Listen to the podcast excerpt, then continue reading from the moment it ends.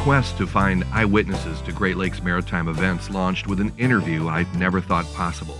It was 1993, some 80 years after the Great Storm of 1913, and a newspaper search turned up a sailor who had been in the King of Storms.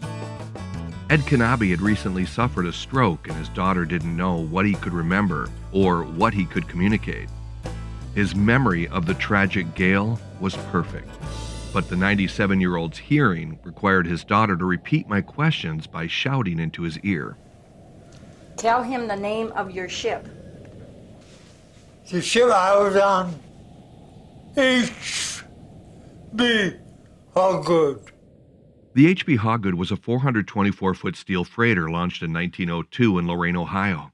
It was a far 150 feet shorter than the largest ships on the lakes, but still a contender when the winds of November turned nasty.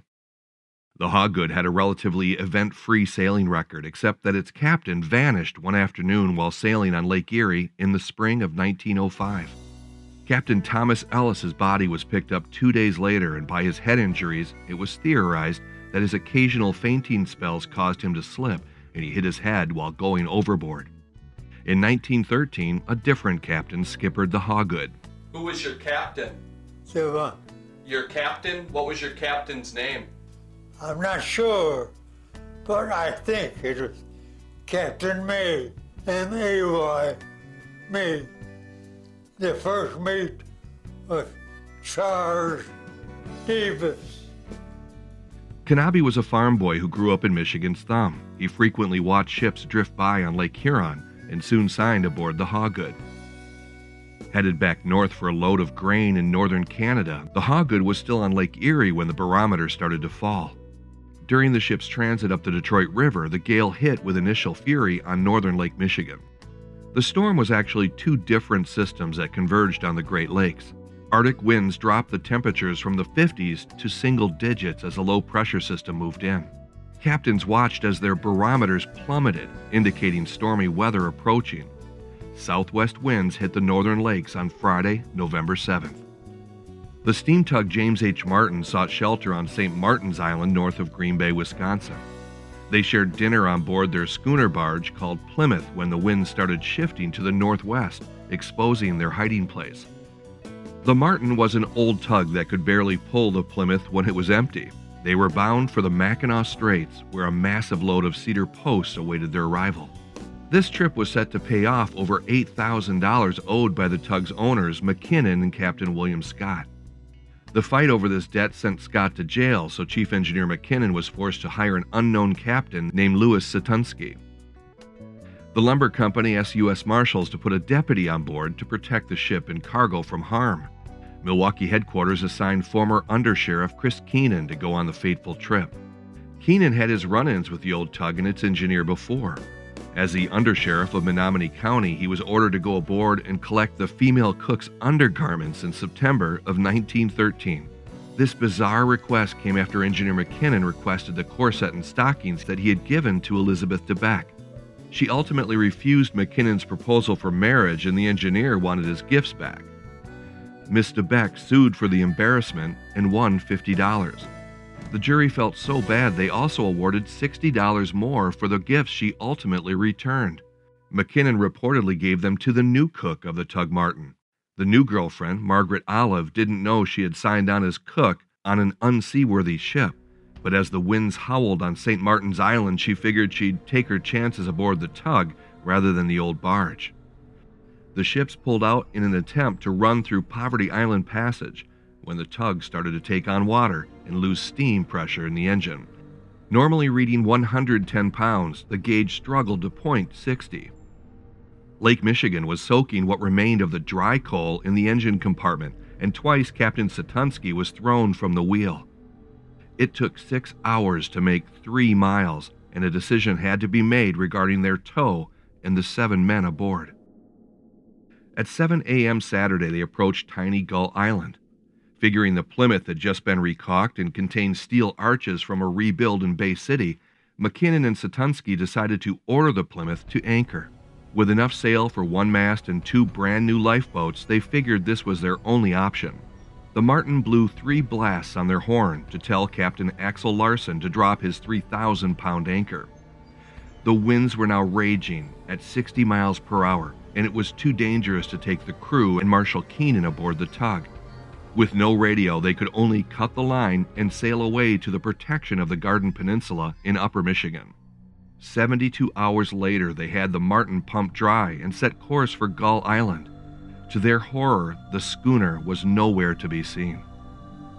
Continuous searches by the tug and the cutter Tuscarora would be futile. A week later, some details of what happened washed ashore across the lake to a remote shoreline north of Manistee. Marshal Chris Keenan was found wearing a life jacket, and a section of rope was found around his waist, which some mariners believed was used to tie him to the mast of the Plymouth. The flag at Menominee County was lowered to half staff in his honor, and word of a bottled message came to his family. Written on a coal receipt for the Plymouth, the note was scribed by a fellow crewmate and was allegedly from Keenan. Dear wife and children, we were left up here by McKinnon, captain of the tug James H. Martin at anchor. He went away and never said goodbye or anything to us. Lost one man last night. We have been out in the storm 40 hours. Goodbye, dear ones. I might see you in heaven. Pray for me, Chris K. In a postscript, Keenan reminded his family that Hubel Lumber owed him $35 so they could collect it. He closed with, Goodbye forever. Two other members of the crew would be recovered. Captain Axel Larsen was found in December near Muskegon. 17 year old John Johnson was found in Platte Bay, north of Frankfort, Michigan. Four others were never seen again. Just south of where the Plymouth disappeared was the burned remains of the first victim of the 1913 storm. At 3 a.m. Saturday morning, the Louisiana crashed ashore on Washington Island near where the barge Halstead had beached. The crew was somewhat protected in Washington Harbor, but it was soon discovered that a fire was raging below decks. The crew abandoned the ship and just made it ashore when the Louisiana was engulfed and burned to the waterline. Only its engine remained. The crew waded through snowdrifts until they found a farmhouse and sheltered from a storm that was far from complete. On Lake Superior, the Keweenaw Peninsula of Michigan was being assaulted by high waves and winds. The turret chief was blown off course from Fort William, Ontario, and ended up on a rocky remote shoreline in Michigan. 15 feet from shore, about six miles east of Copper Harbor, the crew used a ladder to abandon the ship when the ice threatened to tip the vessel over. Near the turret chief's destination of Fort William, the Leafield was in trouble. This British built tramp was spotted by the freighters Franz and Hamonic in distress near Angus Island. One captain said he saw the ship on the rocks just 14 miles from the safety of their port of call. The ship and its entire crew vanished. It's one of three ships that have yet to be located. A half dozen ships were tossed on the beach at the east end of Superior. Whitefish Bay, famous for being the destination of safety for the Edmund Fitzgerald, was now a junkyard of ships. The J.T. Hutchinson was on the rocks, the Hartwell near the Iroquois Lighthouse. The wooden steamer Major was abandoned by its crew about 30 miles north of Whitefish after they discovered a leak. The AM Byers took the crew off and left the derelict to the storm. Amazingly, the old wooden steamer survived. The G.G. Barnum towed it into port and demanded a rescue fee. The William Nottingham hit the rocks three miles north of Parisian Island. Exposed on all sides and with no radio to call for help, three men jumped into a lifeboat to row six miles to the mainland. They barely made it to the water when a wave flipped the boat and killed all three men. The rest of the crew were stranded until a barge came out to salvage the grain cargo. The revenue cutter Tuscarora made an early visit to the wreck site when a storm prompted a rescue from the Nottingham. The cutter pushed its nose into the shipwreck and took off all but four of the command crew. They broke their anchor chain and lost an anchor in the process. The lightering barge also had to be rescued when her moorings broke in the waves. The Nottingham was later salvaged, but the cargo of grain was dumped into Lake Superior. The Tuscarora picked up a temporary anchor in the Soo and headed west on Superior. It visited the abandoned turret chief and later found the L.C. Waldo off Gull Island at the tip of the Keweenaw Peninsula. Locked in ice, they would realize that lifesavers had only recently been there to rescue the crew. Those rescue missions would lead to the most gold medals ever given out for a single storm. A crew from Eagle Harbor braved 30 miles on the open lake to get to the stranded freighter. A second team left Portage near Houghton to run 90 miles to the wreck.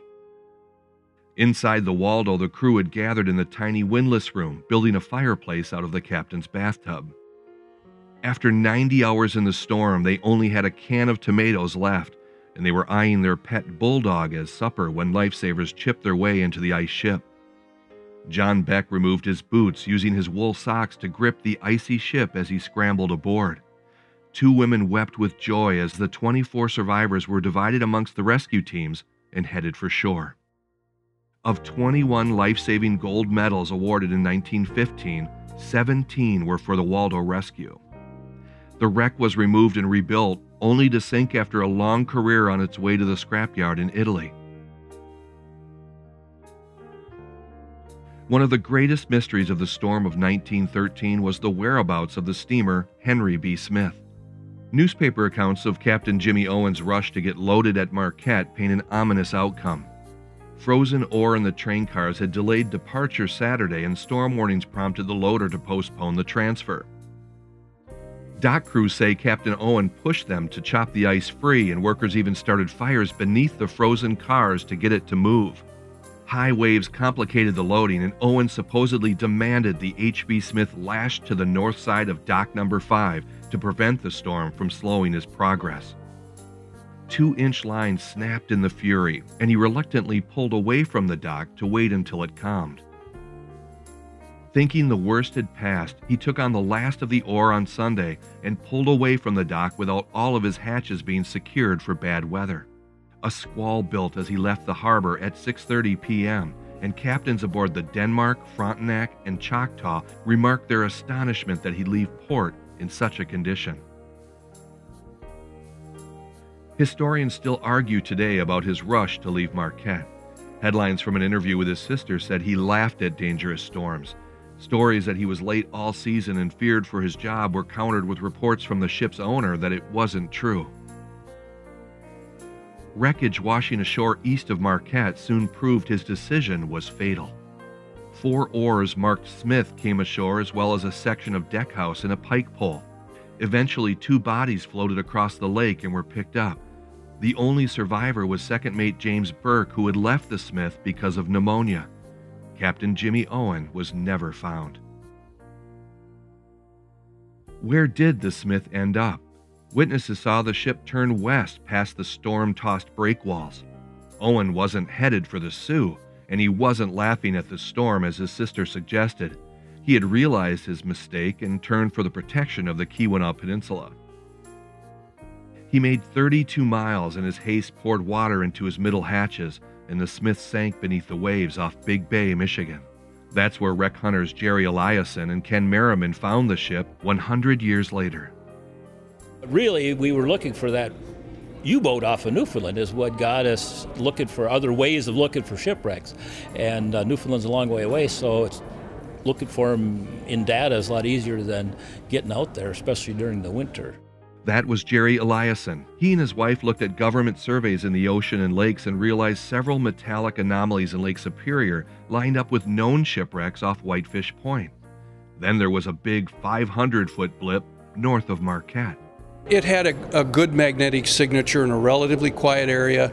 Um, yeah, I guess it was it was that. You know, I guess I believed in what Jerry was doing with the with the magnetic stuff. And yeah, there was a chance it could have been another ship or it could have been a, underwater mountain. And, and, we did find some underwater mountains and and some things like that. So you know, maybe maybe my faith was overdone, but but it worked.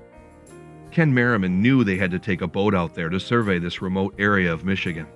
We got this sounding, you know, and it was like the first or second pass with the side scan you know we hit it. It was like 400 feet from the actual mark on the chart. And it, it showed like a you know a, a, a rise on the one end and a rise on the other end. And we said well it looks like a ship but there's nothing in the middle you know? And and I said well yeah but you know you never really know till we look at it what you're seeing. I said it could be just broken in the middle As deep as the Edmund Fitzgerald, it was beyond their capabilities as deep water divers, so they put a camera on a line. Well, it took us like half a dozen passes to, you know, and you got to imagine you, are trailing a, a, camera 500 foot below you, and it's, you know, you, you go up, you make a turn, you got to let the camera drop, and, and then you drift across it. You really don't know where the camera is relative to you. It didn't take long before the camera captured the name on the stern, confirming the long lost Henry B. Smith had been found. Seeing this one upright on the bottom with its mast standing and basically totally intact, yeah, that's about as good as it gets. Ken says the only thing better is to find the other 1913 ship still missing on Lake Superior, and they're trying. You know, we were out looking for the Smith, and I was looking at the history and saying, well, geez, Jared, the Leafield was another victim of the 1913 storm, and I've hunted for that. Boy, would I love to find that. it's like, what a great story that would be if we could find both of them. There is a shipwreck hunter with two 1913 ship discoveries. Dave Trotter and his team have scoured Lake Huron for shipwrecks over the years. He discovered the John McGean off Port Hope, Michigan in 1985, and then announced the Hydrus had been found in July of 2015. Fleetmate Argus had been found near the same area in 1972 by Dick Race. Each are in water too deep for sport divers. Each were lost with their entire crew, with no survivors to say what happened in the storm. But there was an eyewitness to four ships that were lost, perhaps the last person to ever see the ships underway. His name, Ed Knabe, wheelsman on the H.B. Hawgood. Tell the date of the storm on a Sunday morning. That's a long time ago. Coming through Port Huron, fellow says to me, says, see that ship? He said, that's the Regina, a Canadian ship. I said, looks like we're going to have Regina had left Sarnia at 5:30 November 9th, making steam for Harbor Beach. Loaded with general merchandise like tar, scotch, barbed wire, silverware, and hundreds of bales of hay, Regina was scheduled to visit several small ports before the winter freeze. That Arctic front pushed through the Ohio Valley Sunday morning, weakening as it hit Lake Huron. A more powerful storm from Virginia raced into the low pressure, loaded with moisture from the Atlantic Ocean. Storm warnings were raised and snow began to fall. Winds raged at 60 miles per hour and held for 16 hours straight. Knabe fought to keep the Hawgood on course up Michigan's coast. The wind was quite strong, and every few minutes there'd be a gust of wind come up stronger than the one before. But it never ceased, stayed right there until the next gust of wind come up, still stronger. Peering through the frozen windows of the pilot house, Knabe could make out an ocean freighter making its way through the waves. On the way up, look to the east, there was another little boat there. Don't know what it was. But later, somebody said that was the Wexford. We went on off, and the seas out of Saginaw Bay looked like mountains. Oh, uh, that sea was strong. By the time we got to Harbor Beach, it was really a blown. We went on further about Port Hope, and the captain called down. He says, get pretty strong, got it, turn around, go back. So, out of port, turned around and headed south. Turning around in the gale was the most dangerous part. Iced up and with waves crashing at their side, they started back down to the safety of the St. Clair River. Ed was sure he'd see the Regina on the way to Port Huron. On the way back, going south, I looked to the east and I didn't see that little boat anymore. It must have tipped over and sank. I think it is headed for Goderich, but it never got there. The fate of the Regina soon became apparent as the Canadian coast became littered with the ship's general cargo. Near Port Frank, some 30 miles from where the freighter left Sarnia, a lifeboat was found on its side with two frozen sailors aboard. In all, 10 crewmen would be found on the beach. Wheelsman Walter McGinnis was identified by his diary and money order receipts to his mom, who lived near Owen Sound. He had sent $400 home to her over the shipping season. Regina's captain would be found that next year with his diary still intact.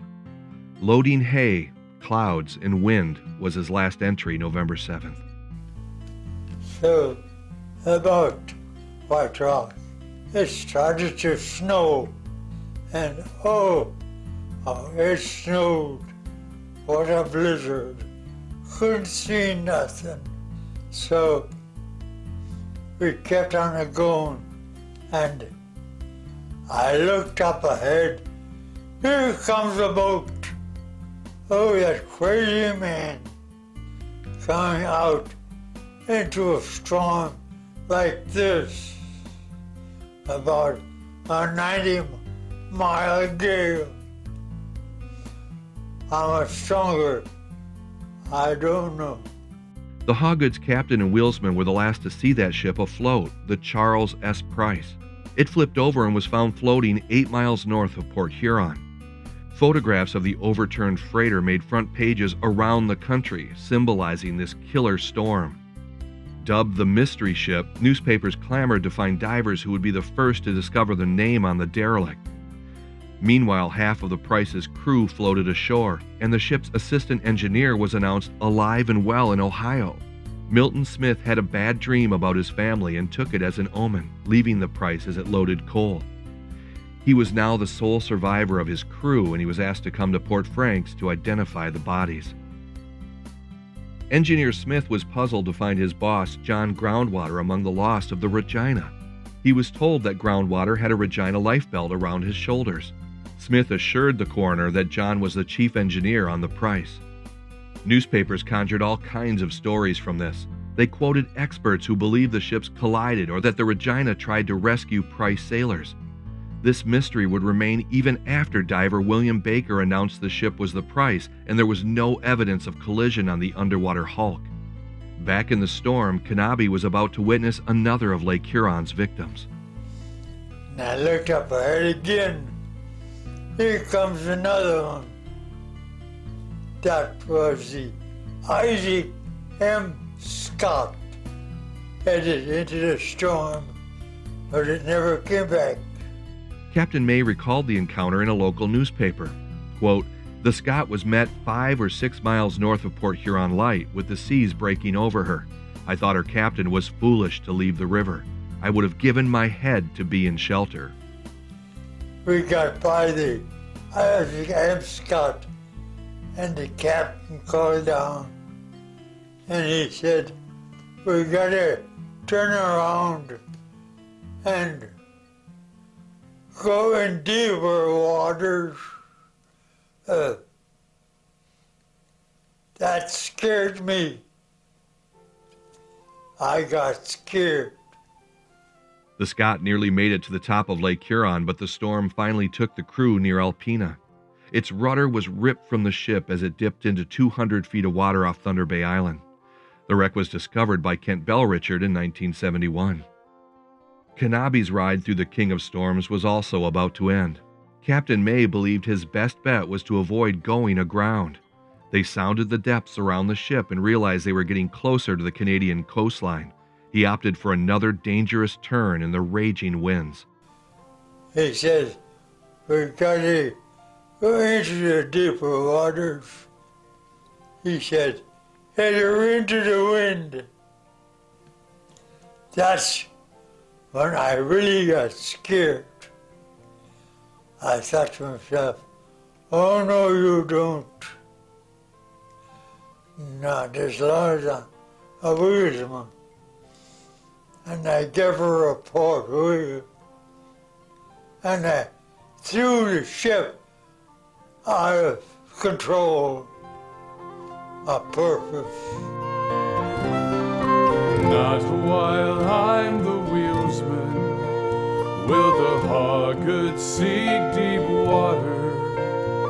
The sirens on Lake Huron wish to taste another crew.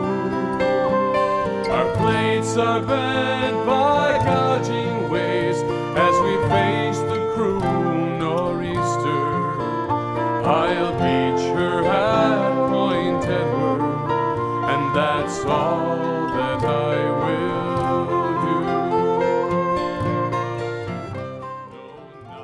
It was now up to the waves, which plowed them closer and closer to Corsica Shoal and Point Edward. Every time he went on the deeper waters, I'd throw the ship out of control. That made the captain change his mind. We just laid there, pounded, and drag anchors until we hit bottom. And I was at the wheel, and I think that's what saved the ship and the crew.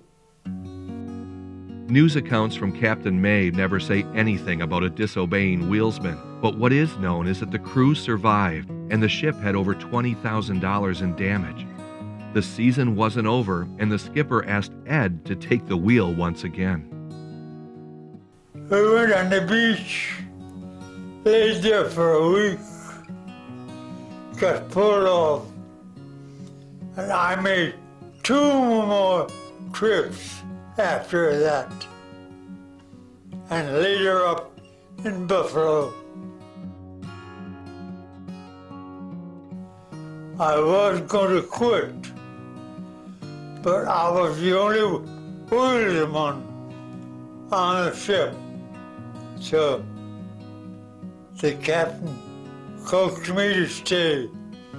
Otherwise, he'd have to lay off the boat. So I stayed and made two more trips after that. Captain May believed this to be the worst storm in decades. Quote, I have been the master of boats for 20 years, and this is the worst storm I've ever encountered. Close quote. Ed would sail on two more ships after the 1913 storm. He then joined the family elevator repair business. Just a few months after my interview, Ed Knabe passed away.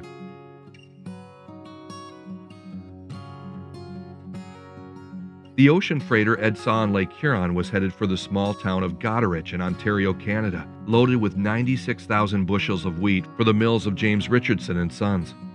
Locals recalled hearing the distress calls of what they believed to be the Wexford as it attempted to make port in the storm. Wexford wasn't the only ship trying to get home.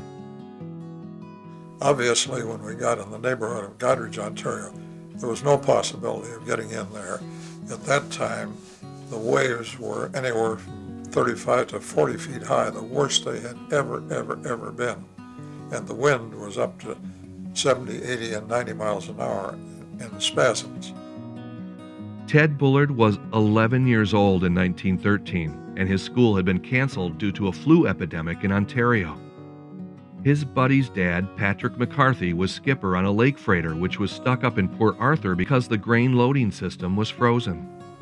Tom's dad called his mother and said that if Tommy and Ted would like to come up where he was loading, uh, he'd be glad to have us ride back on the ship with him. After a train ride to the top of Lake Superior, Tom and Ted were ready for the slow cruise down the lake. What they didn't realize was they would be sailing into the king of storms twice. We started out from Fort William, Port Arthur at about 8 o'clock in the morning, light, unloaded, simply because the loading machinery had broken down and he couldn't afford to wait until they fixed it because possibility that the harbor might have been frozen up then and he'd be stuck there all winter. We got up there, got on board the ship. We got out of Fort William, Port Arthur onto Lake Superior, right smack into the storm. The night uh, before we left, the chef on board cooked the very delicious chicken dinner. And the next day, you can imagine what happened to the chicken dinner uh, in the rough seas. Captain McCarthy was sailing into the same waves that sank the Leafield in H.B. Smith, passing nearly a half dozen stranded ships on Whitefish Bay, and turning around wasn't an option.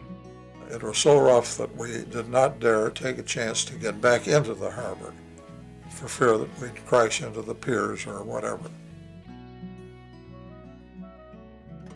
The steamer Turret Cape finally made it to the St. Mary's River and locked through the Soo. Normally, they'd just drop anchor in the river and wait the storm out, but there was no such luck. When we finally got there, there was absolutely no place left to dock. So we were forced on out into Lake Huron, which turned out to be the roughest of the Great Lakes during that storm. The turret cape was passing Detour, the same route that several doomed ships had passed just minutes before. Even Canada's largest freighter loaded here and headed out into the storm, and the James Carruthers hasn't been seen since. Carruthers was barely a few months old, launched May 22, 1913 on Georgian Bay. Collingwood Shipbuilding boasted it was the sturdiest ship they had ever built steel strengthened for storms on the lakes. It was hauling 375 train cars of wheat, an amazing 370,000 bushels, bound for the flour mills at Port Colborne on Lake Erie. Last seen loading coal at Detour, the Carruthers entered Lake Huron around 2 in the morning, November 9th. The only other clues from the ship's final moments were around the wrists of the officers found. Captain William Wright washed ashore near Point Clark. His watch was frozen at 11:53. Chief Engineer Edward Odell's watch stopped at 1:15. A lifeboat and oars marked Carruthers was found further down the lake near Goderich.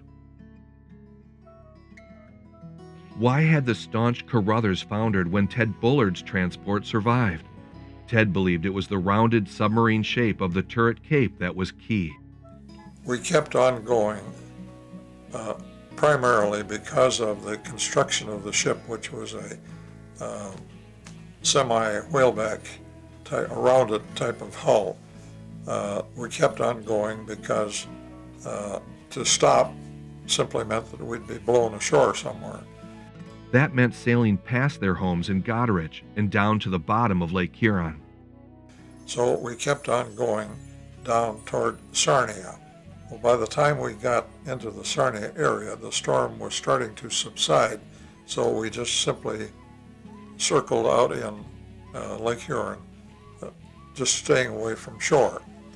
Uh, about two, possibly two and a half days later, we were able to get within shore uh, reach almost on the boat where we could yell at somebody, give them the phone number of both of our homes in Goderich, and told them to call our folks and tell them that we were safe and that we were heading back toward Goderich.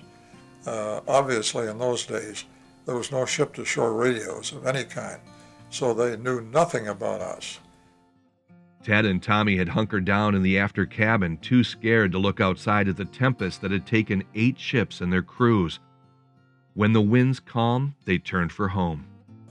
I can't recall, as of the moment, the day that we were able to pull into Goderich Harbor, but when we pulled in there, the town band was down there, I would say that most of the citizens of the town were there cheering and waving us in. And uh, if you think it wasn't uh, the greatest thing in the world to be able to find you were back home again, safe and sound. Ted wasn't sure who was more happy, themselves or their parents, who had waited for days while bodies and wreckage came ashore at Goderich. They had no idea what had happened to us, and very obviously they were scared out of their wits.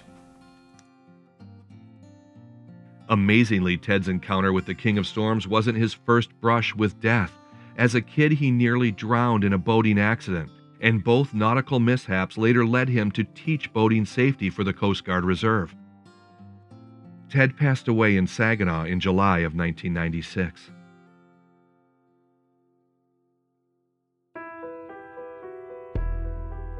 The aftermath of the Great Storm took years to rebuild. The human toll could never be replaced. 260 sailors lost, evidenced by the stockpile of mail at the floating post office in Detroit.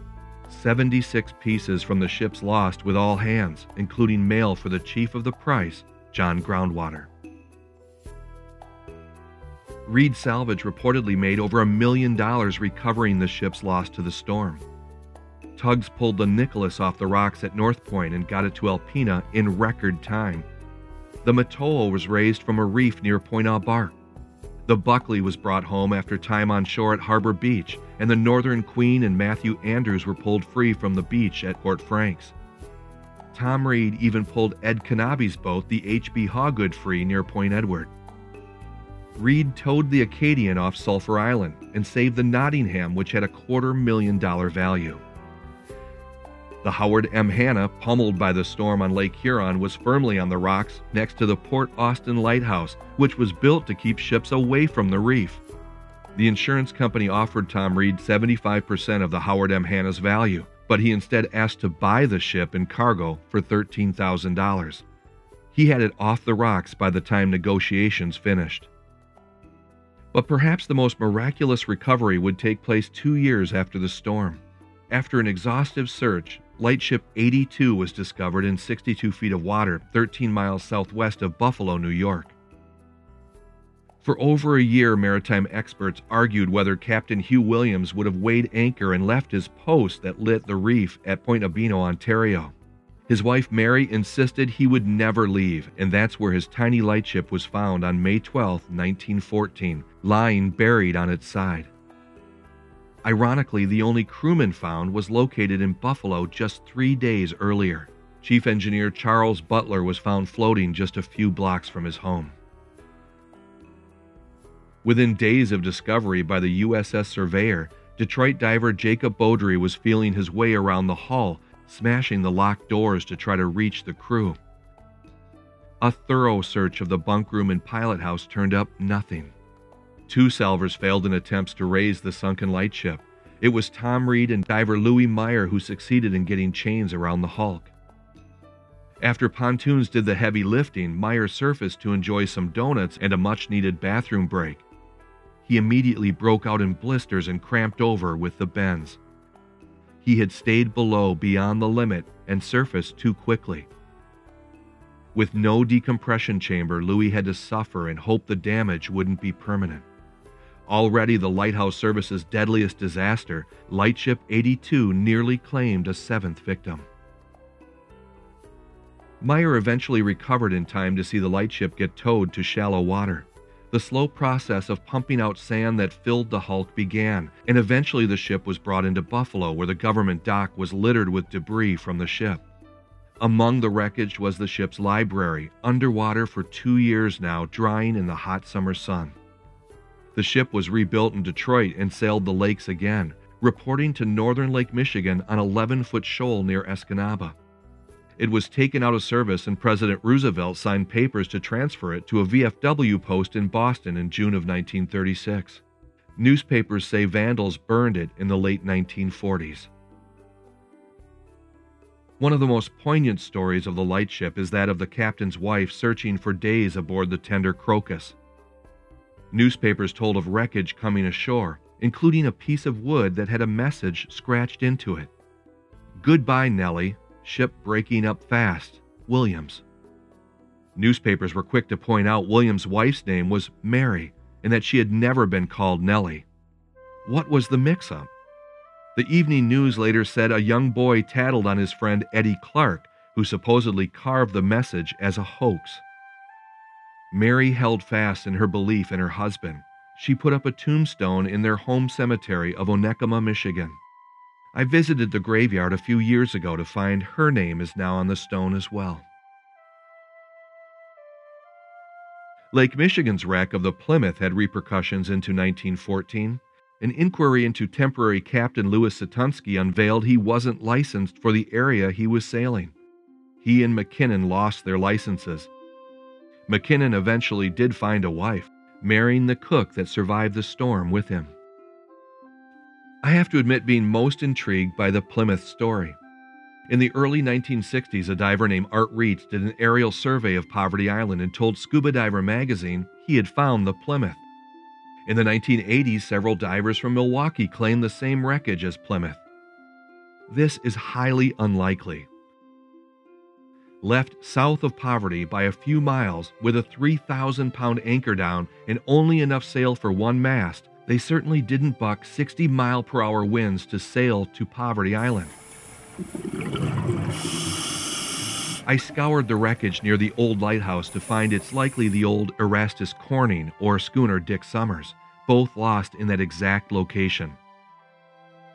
Plymouth awaits discovery southeast of Gull Island in deep water, hidden for over 100 years. Wexford was discovered in Lake Huron in 2000, and unlike so many of the 1913 ships, it was upright and in less than 100 feet of water. It's an amazing dive exploring what's left of the hull. All of the cabins were destroyed by the gale, and the rudder is missing, all clues to the ship's final moments in the King of Storms. The discovery of the Regina in 1986 squelched several rumors that persisted since the earliest headlines. No evidence of collision existed, only a hole that one diver felt was caused when the ship hit bottom. Its anchors were deployed and the telegraph was at all stop, indicating the captain ordered abandoned ship off Lexington, Michigan. They may have made shore, but 16 hours of relentless winds pushed them across the lake to Canada. They never had a chance. Diver Wayne Brusate received a permit to salvage the cargo found on the bottom in 80 feet of water. Salvagers from Freedom Marine in Vancouver spent some $4,000 a day recovering mostly bottles, including those containing Heinz ketchup and 300 bottles of French champagne and Whyte and Mackay Scotch whiskey. Auctions failed to bring in the dollars needed to cover the recovery operations. Most went for less than $100 a bottle. One diver used the champagne to toast his wedding and was featured in People magazine. One strange fact was of the eating utensils recovered, there were only spoons. Not one knife or fork was found in the wreckage. Also missing was the reported $86,000 in gold coins, supposedly inside Regina's safe. Today, the wreck continues to captivate divers as one of the most dived wrecks in Lake Huron. The sad reality is that explorers have been lost swimming inside the wreck increasing the death total claimed when the ship was lost to the King of Storms. This hour long look at the 1913 storm was made possible by a list of people who would be impossible to thank completely. Mary Jane Kaspris is the daughter of Ed Knabe, who helped with his interview. Friends have copied news accounts from Menominee, Michigan, Collingwood, Ontario, Milwaukee, and Marquette. I was lucky to visit Goderich, Ontario with historian and TV anchor Eric Gila and authors like Fred Stonehouse, Wes Olszewski, and the late Paul Carroll and Jim Clary had reams of information to share. I've dove the 1913 wrecks Louisiana, Wexford, Price, and Regina, and talked with divers who explored the Smith, Argus, Hydrus, Scott, and McGean. To all the boat captains and safety divers, I say a heartfelt thank you. To those who continue to search for the Plymouth, Leafield, and Carruthers, I wish you safe travels and good luck. Just a reminder that the interviews with survivors and divers are copyright Airworthy Productions and only found in audio form in this podcast. written permission is required to rebroadcast them in any form.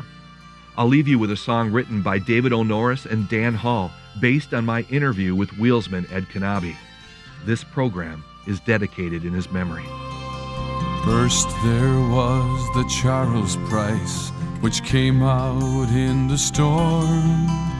Between the raging waves above, we saw her weather torn.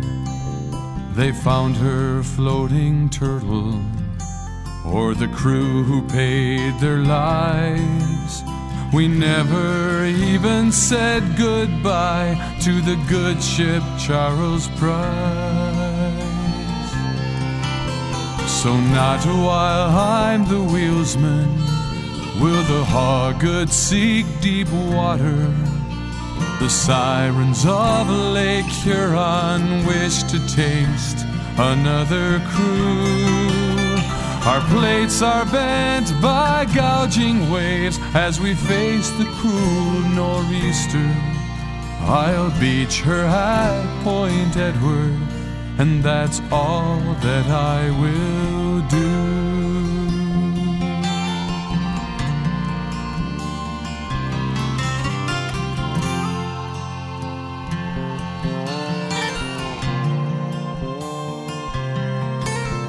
Regina joined us in the gale. We saw her plow the seas. I told the captain, it looks like we may have some company. I saw her lights before me, then in an instant she was gone. Her captain proud and sailors brave will never see the morn. So not while I'm the wheelsman will the Hawgood seek deep water. The sirens of Lake Huron wish to taste another crew. Our plates are bent by gouging waves as we face the cruel nor'easter. I'll beach her at Point Edward, and that's all that I will do.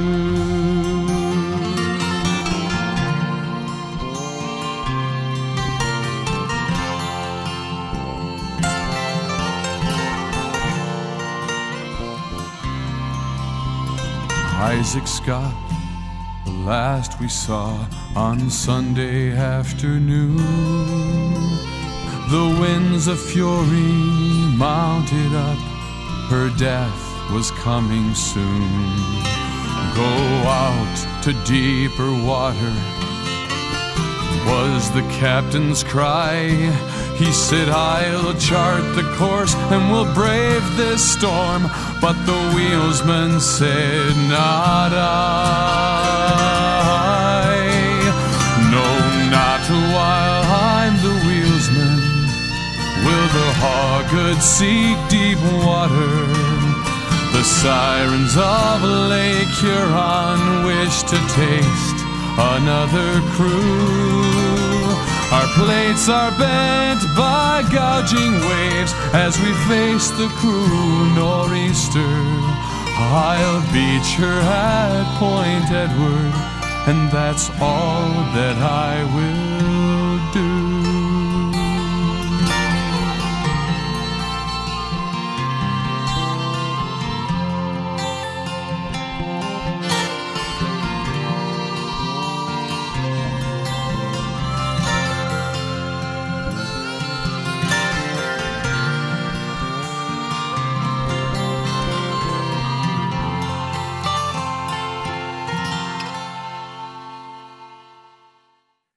Hey, it's Rick Mixter with a quick reminder you can always find Dan Hall's amazing music online at danhall.com. The 1913 Storm original half hour show I did for WNEM is on YouTube. You can find a link at lakefury.com. Shop around there too, you'll find all of my DVDs for sale, as well as my book called The Wheelsman. You'll also find the DVD called Final Run, a full hour dedicated to the great storms of 1913, 1940, the Armistice Day storm, and Black Friday on Lake Erie. Shipwreckpodcast.com has more stories to listen to and a calendar of all my appearances. We'll see you on the tour.